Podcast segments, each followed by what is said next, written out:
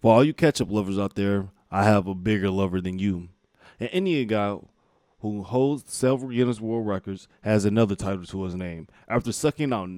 a bottle of ketchup in under 30 seconds, a Mumbai resident named Dinesh Savannah,